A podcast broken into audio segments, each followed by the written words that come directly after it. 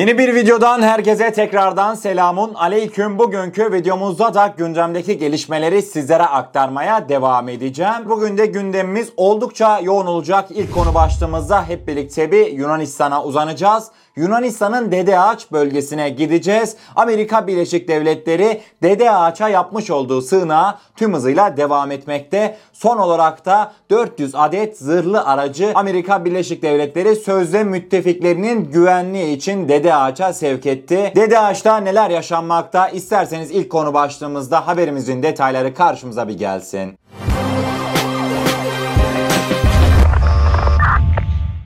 ABD'nin Balkanlar, Doğu Akdeniz, Ege'de varlık göstermek ve Rusya ile Türkiye'yi baskılamak için Dede Ağaç'ta kurduğu üst cephaneliğe döndü. Haziran ayı başında yapılan Defender Europe 2021 tatbikatı için Türkiye sınırına 40 kilometre uzaklıktaki Dede Ağaç'a yüzlerce askeri araç gönderen Pentagon bölgeye yeni bir sevkiyat gerçekleştirdi. En az 400 askeri aracın yapıldığı sevkiyatta Abrams tankları, M117 zırhlı araç ve Bradley zırhlı muharebe araçları ve helikopterler bulunmakta. Dede Ağaç limanındaki iki kargo gemisinden boşaltılan silahların bir kısmının Balkanlarda gerçekleştirilecek NATO tatbikatları için demiryolu ve karayolu ile Bulgaristan ve Romanya'ya sevk edilmesi beklenmekte. Dede Ağaç'taki bazı araçların da Yunanistan'da kalacağı belirtildi. Avrupa genelindeki ordu kuvvetlerini destekleyebilecek limanları çeşitlendirmek için çaba sarf ettiklerini aktaran ABD'li komutan ise ekibin burada Dede Ağaç'ta elde ettiği şey Avrupa bölgesindeki kara kuvvetleri komutanlıkları için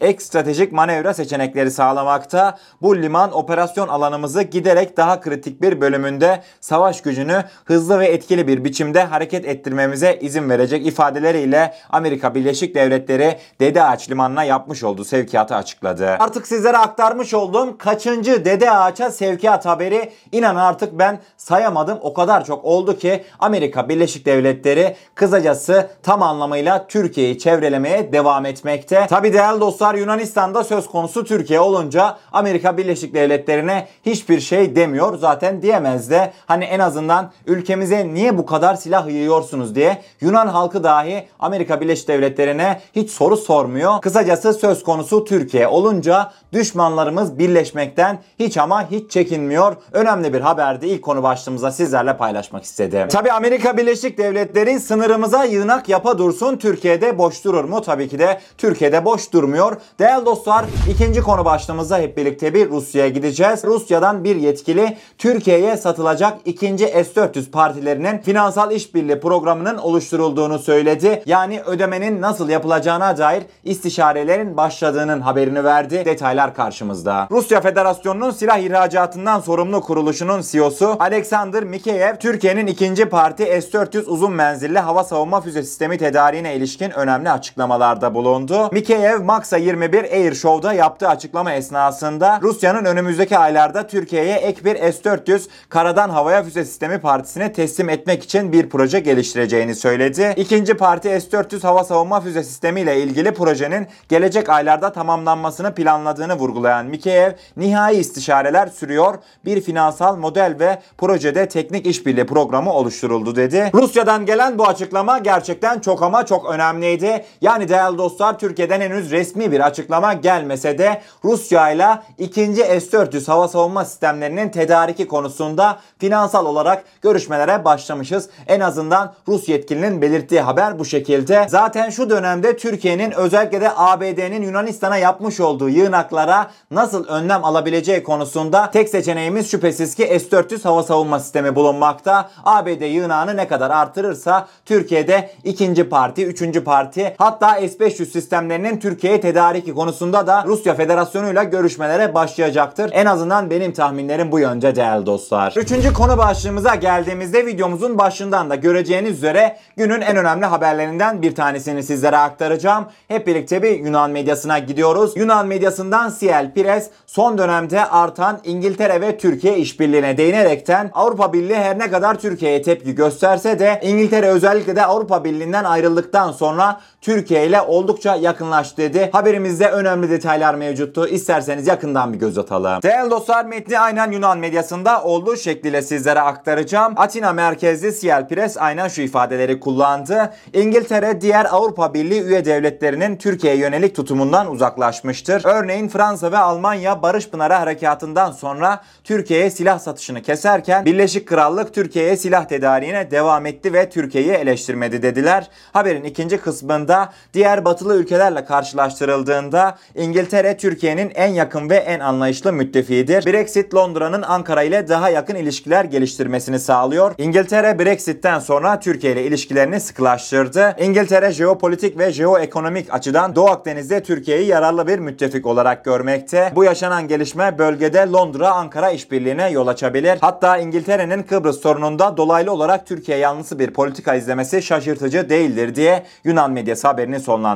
Şimdi tamam değerli dostlar Yunan medyasının aktarmış olduğu bu haber oldukça ilgi çekiciydi. Fakat asıl İngiltere'yi İngiltere'nin gerçek hedeflerini bilmeyen birisi olsa şu an sizlere vay be güneş batmayan imparatorluğu arkamıza almışız daha neyi düşünelim ki diye açıklamalarda bulunurdu. Fakat tabii ki de İngiltere'nin her şeyden daha büyük planları vardır. Türkiye'nin yanında eğer Yunan medyasının da dediği gibi yer alıyorsa bile İngiltere'nin emin olun çok daha büyük çıkarları vardır. Öyle kimse Türkiye'nin kara gözüne, kara kaşına hasta falan değil değerli dostlar. Ben özellikle de son dönemde İngiltere'nin Türkiye'ye yakınlaşmasını, Türkiye'nin bölgedeki gücünü giderek artırmasına bağlamaktayım. Baktık İngilizler tabi akıllı adamlar. Türkiye Doğu Akdeniz'de egemen güç olacak, egemen devlet olacak. E ne yaptı? Yunanlılarla, Amerikalılarla görüşeceğime en azından ilerleyen dönemki Türkiye ile yakın işbirliğimin altyapısını oluştururum diye son dönemde sıcak ilişkiler yürütmeye çalışıyor. Akıllılar akıllılarla gezer, deli de kendine bir deli bulur. Aynı Yunanistan'ın Amerika'yı yanına çektiği gibi önemli ve güzel bir haberdi değerli dostlar. İsterseniz bir sonraki konu başlığımıza geçelim. Bir masa etrafında sıcak bir kahve eşliğinde toplandığımızda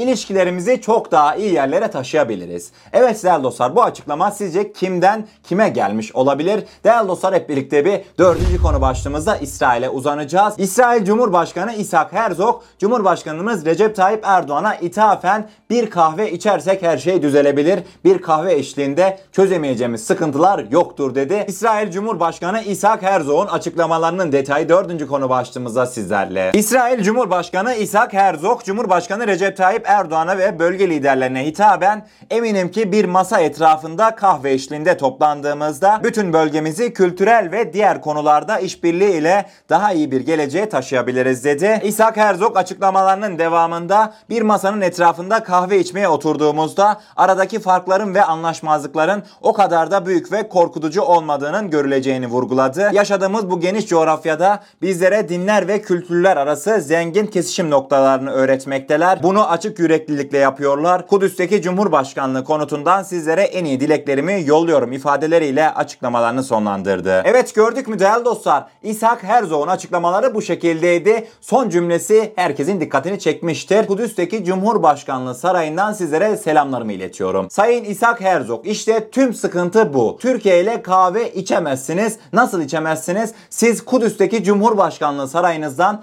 bu açıklamalarınızı yaptığınız müddetçe Türkiye ile bir kahve içemezsiniz. Bir de ne demiş değerli dostlar? İşte coğrafi kültürel yapılarımız dolayısıyla çözemeyeceğimiz sıkıntılar yoktur. Hadi oradan gerçekten de bunların hepsi göz boyama çalışmalarından başka hiçbir şey değil değerli dostlar. Önemli ve ilgi çekici bir haberdi sizlerle paylaşmak istedim. Değerli dostlar dünya turumuz son hızıyla devam ederken bugün gelişmelerin de sonuna doğru yaklaşmış oluyoruz. Beşinci konu başlığımızda son olarak hep birlikte bir Rusya'ya uzanacağız. Rusya'nın Dışişleri Bakanlığı yetkililerinin yapmış olduğu açıklamaya gideceğiz. Rusya Dışişleri Bakanlığı'na bağlı uzmanlar Türkiye ve Rusya ilişkilerini değerlendirdi. Açıklamalarında Türkiye'nin son dönemde küresel bir güç olduğu vurgusu yapıldı. Gerçekten ilgi çekici detaylar mevcuttu. Haberimiz şu an sizlerle. Rusya Dışişleri Bakanlığı Diplomasi Akademisi'ne bağlı Güncel Uluslararası Sorunlar Enstitüsü'nde Rusya, Türkiye dün, bugün, yarın konulu yuvarlak masa toplantısı düzenlendi. Güncel Uluslararası Sorunlar Enstitüsü Müdürü Oleg Karpovich Rusya ve Türkiye'nin arasındaki ilişkilerin önemine işaret ederek